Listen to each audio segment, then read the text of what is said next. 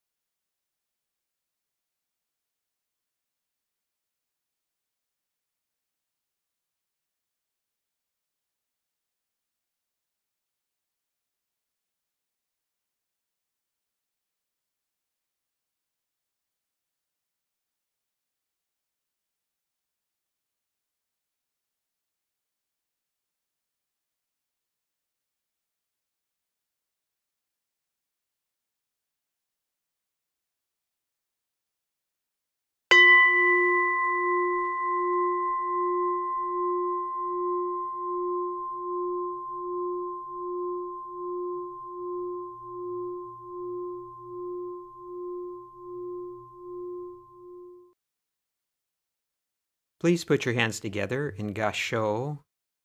Bow. Namo Amidabutsu.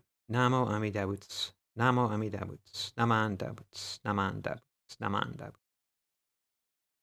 You may stretch your legs and then please stand. We will now have our standing meditation session. Your upper body is in the same position as for sitting meditation. Straight head and spine, shoulders back, eyes half open, hands comfortably positioned in front. Legs should be shoulder width apart with knees slightly bent. Again, rock forward and backward and side to side to find your center. Standing meditation reminds us to take our meditation practice out into the world, waiting in line at the store, being stuck in traffic, going through TSA security at the airport. Over time, meditation becomes a practice for the body and mind that can be recalled when needed most, in situations that may be merely annoying, perhaps frustrating, or even stressful. We will begin at the sound of the bell.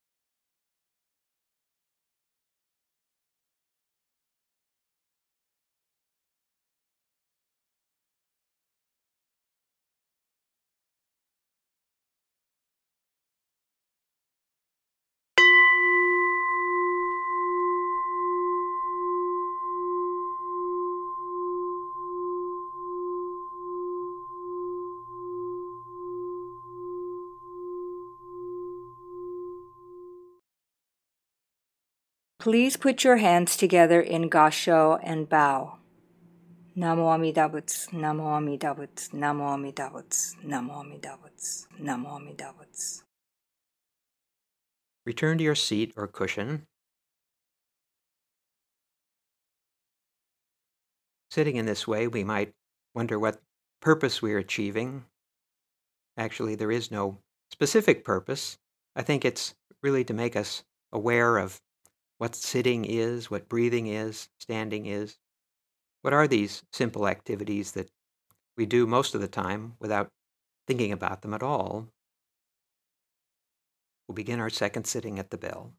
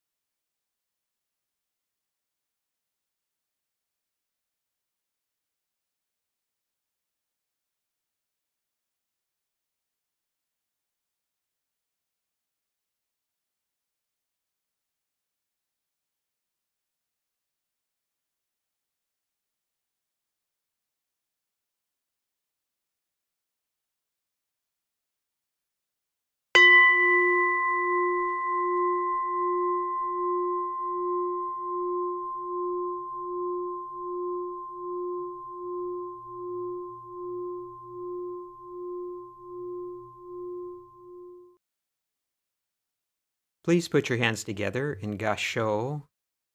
Bow.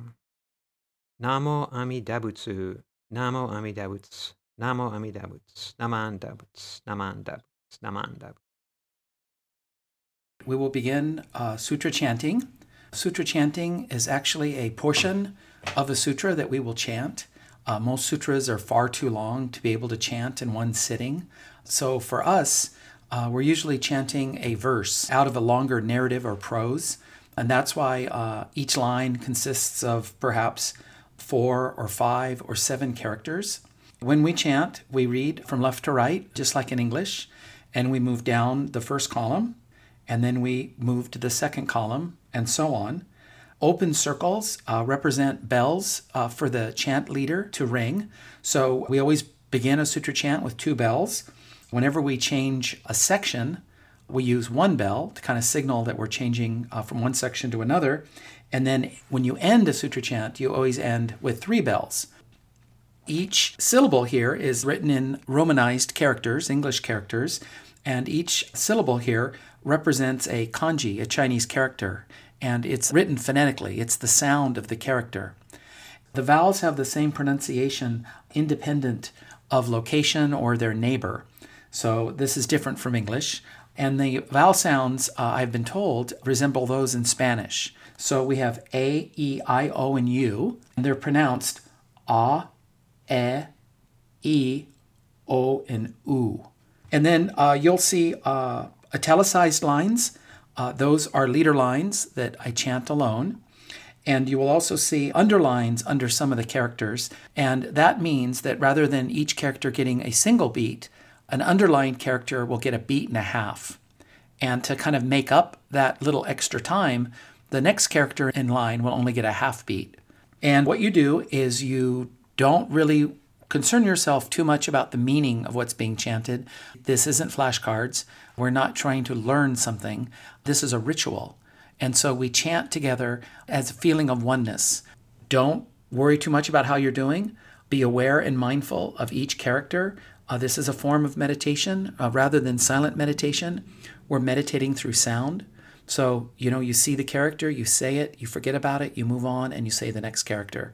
And over time, it becomes effortless, and you'll begin to memorize it uh, without realizing it. All right, we're going to chant uh, Jusege on page 39.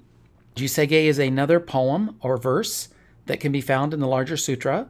First, you have the Sambutsuge, then you have the 48 vows by the aspiring student claiming and proclaiming his desire to seek Buddhahood. And then after that, Jusege stands for repeated vows. So three of these 48 he considers to be the essence of his practice, and he repeats these three vows. And again, italicized lines are leader lines, open circles are bells, underlines are a beat and a half, and that means the next kanji character or sound is going to get a, a half beat. And we chant down the first column, reading left to right, and then down the second column, reading left to right. And then as we get about two thirds of the way down the second column, you'll see that line has all underscores on it ko, ku, sho, tenin, to, u, chin, myo, ke. So we're slowing down. I've mentioned before that the first two bells means we're beginning a chant, and then that single bell there means that we're changing section. And it's a little bit like a train. You start out chanting slow, you speed up, and then you come into the station and slow down. And then we do Namo Amidabutsu as we do on all of our chanting. And then we end with the Ekoku.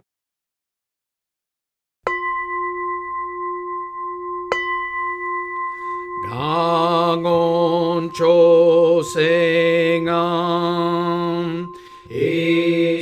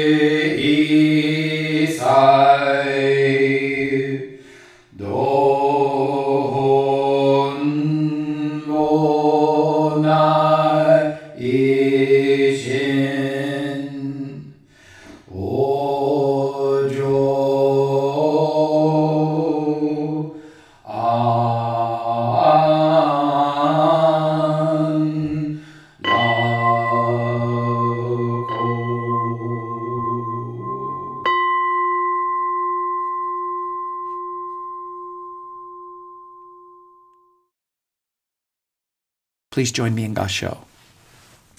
Namandats, namandats, namandats, namandats, namandats. Hi, Happy New Year. I'm Mutsumi Wondra, Orange County Buddhist Church. This new year, 2024, is a year of dragon. As you know, the dragon is a mythical animal created in the Chinese culture over 7,000 years ago. Dragon has been symbolized as a power, longevity, and authority over rain, rivers, and sometimes storms or floods. So people in China beg the god of dragon for rain in the middle of a dry season to ensure enough harvest in fall season. As a symbol of enlightenment, Chinese Buddhist artists have adopted the dragon over a long, long time ago. You may find dragon sculptures decorated in the roof and portals of Buddhist temple, symbolizing the special power of those animals. So the first Pure Land Buddhist master, the our founder Shinran, Shonin selected, is Nagarjuna. Uh, literally means a dragon Nagarjuna. Uh, Nagarjuna has a letter, Chinese letter of dragon. He was a greatest master of Buddhism in history in major schools and sects which developed in India, China, Tibet, and Japan attribute their respective origin to him.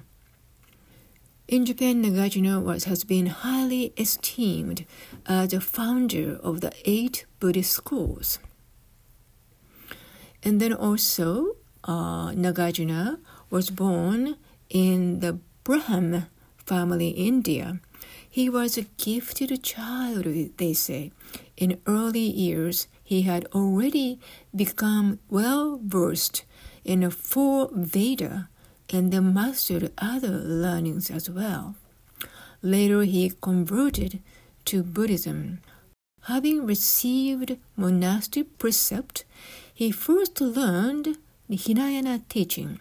Later, he entered Himalayas where he studied Mahayana scriptures as well. To traveling throughout the country, he further studied other forms of Buddhism and also non Buddhist philosophical thought as well. Under the royal patronage of Indian dynasty, he was engaged in propagating Mahayana Buddhism. It is said that the king built for him a cave monastery where he spent his last years. According to his biography, it's very interesting to share this with you. Nagarjuna had learned some magic when he was young. With his three friends, he used it to conceal their bodies from sight.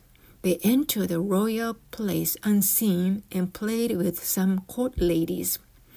When suspicion of invisible intruders arose, the king ordered the guard to close all the gates and place sands on ground. Sure enough, they saw many footprints. The guards started lashing the air with their swords. Nagarjuna's three friends were all killed, but he was able to escape unhurt by standing right next to the king. He was very smart isn't he? This incident prompted him to renounce the world and pleasure and pursue the Buddhist path. We can see Nagarjuna's human perspective from this story. Our Shinran proudly tells that Buddha Shakyamuni once predicted that monk will appear in southern India, and his name is Nagarjuna Bodhisattva and he destroyed wrong view. The Shoshinge we always chant during the Sunday service says the Nagarjuna will reach the stage of joy and attain the birth in Pure Land of peace and bliss.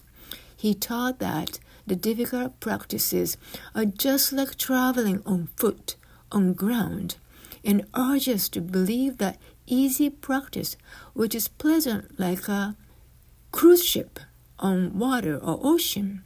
Nagarjuna left a grateful teaching once we hear and receive the Buddha's calling voice Namo Amida Butsu with open mind and heart. We all spontaneously enter the stage of assurance.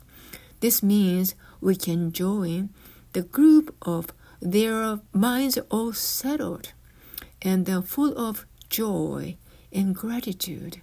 That means we all receive Amida's true mind, which is immeasurable wisdom and compassion. So I wish this year of dragon will bring you a lot of happiness and peace and full of Namo Amida Butsu to all of you. Please join me Gassho. We call the Amida Buddha's name Namo Amida Butsu together. Namo Amida Butsu, Namo Amida Butsu, Namo Amida Butsu, Namo Amida Butsu. Today's program was presented and produced by the Buddhist Education Center of Orange County Buddhist Church.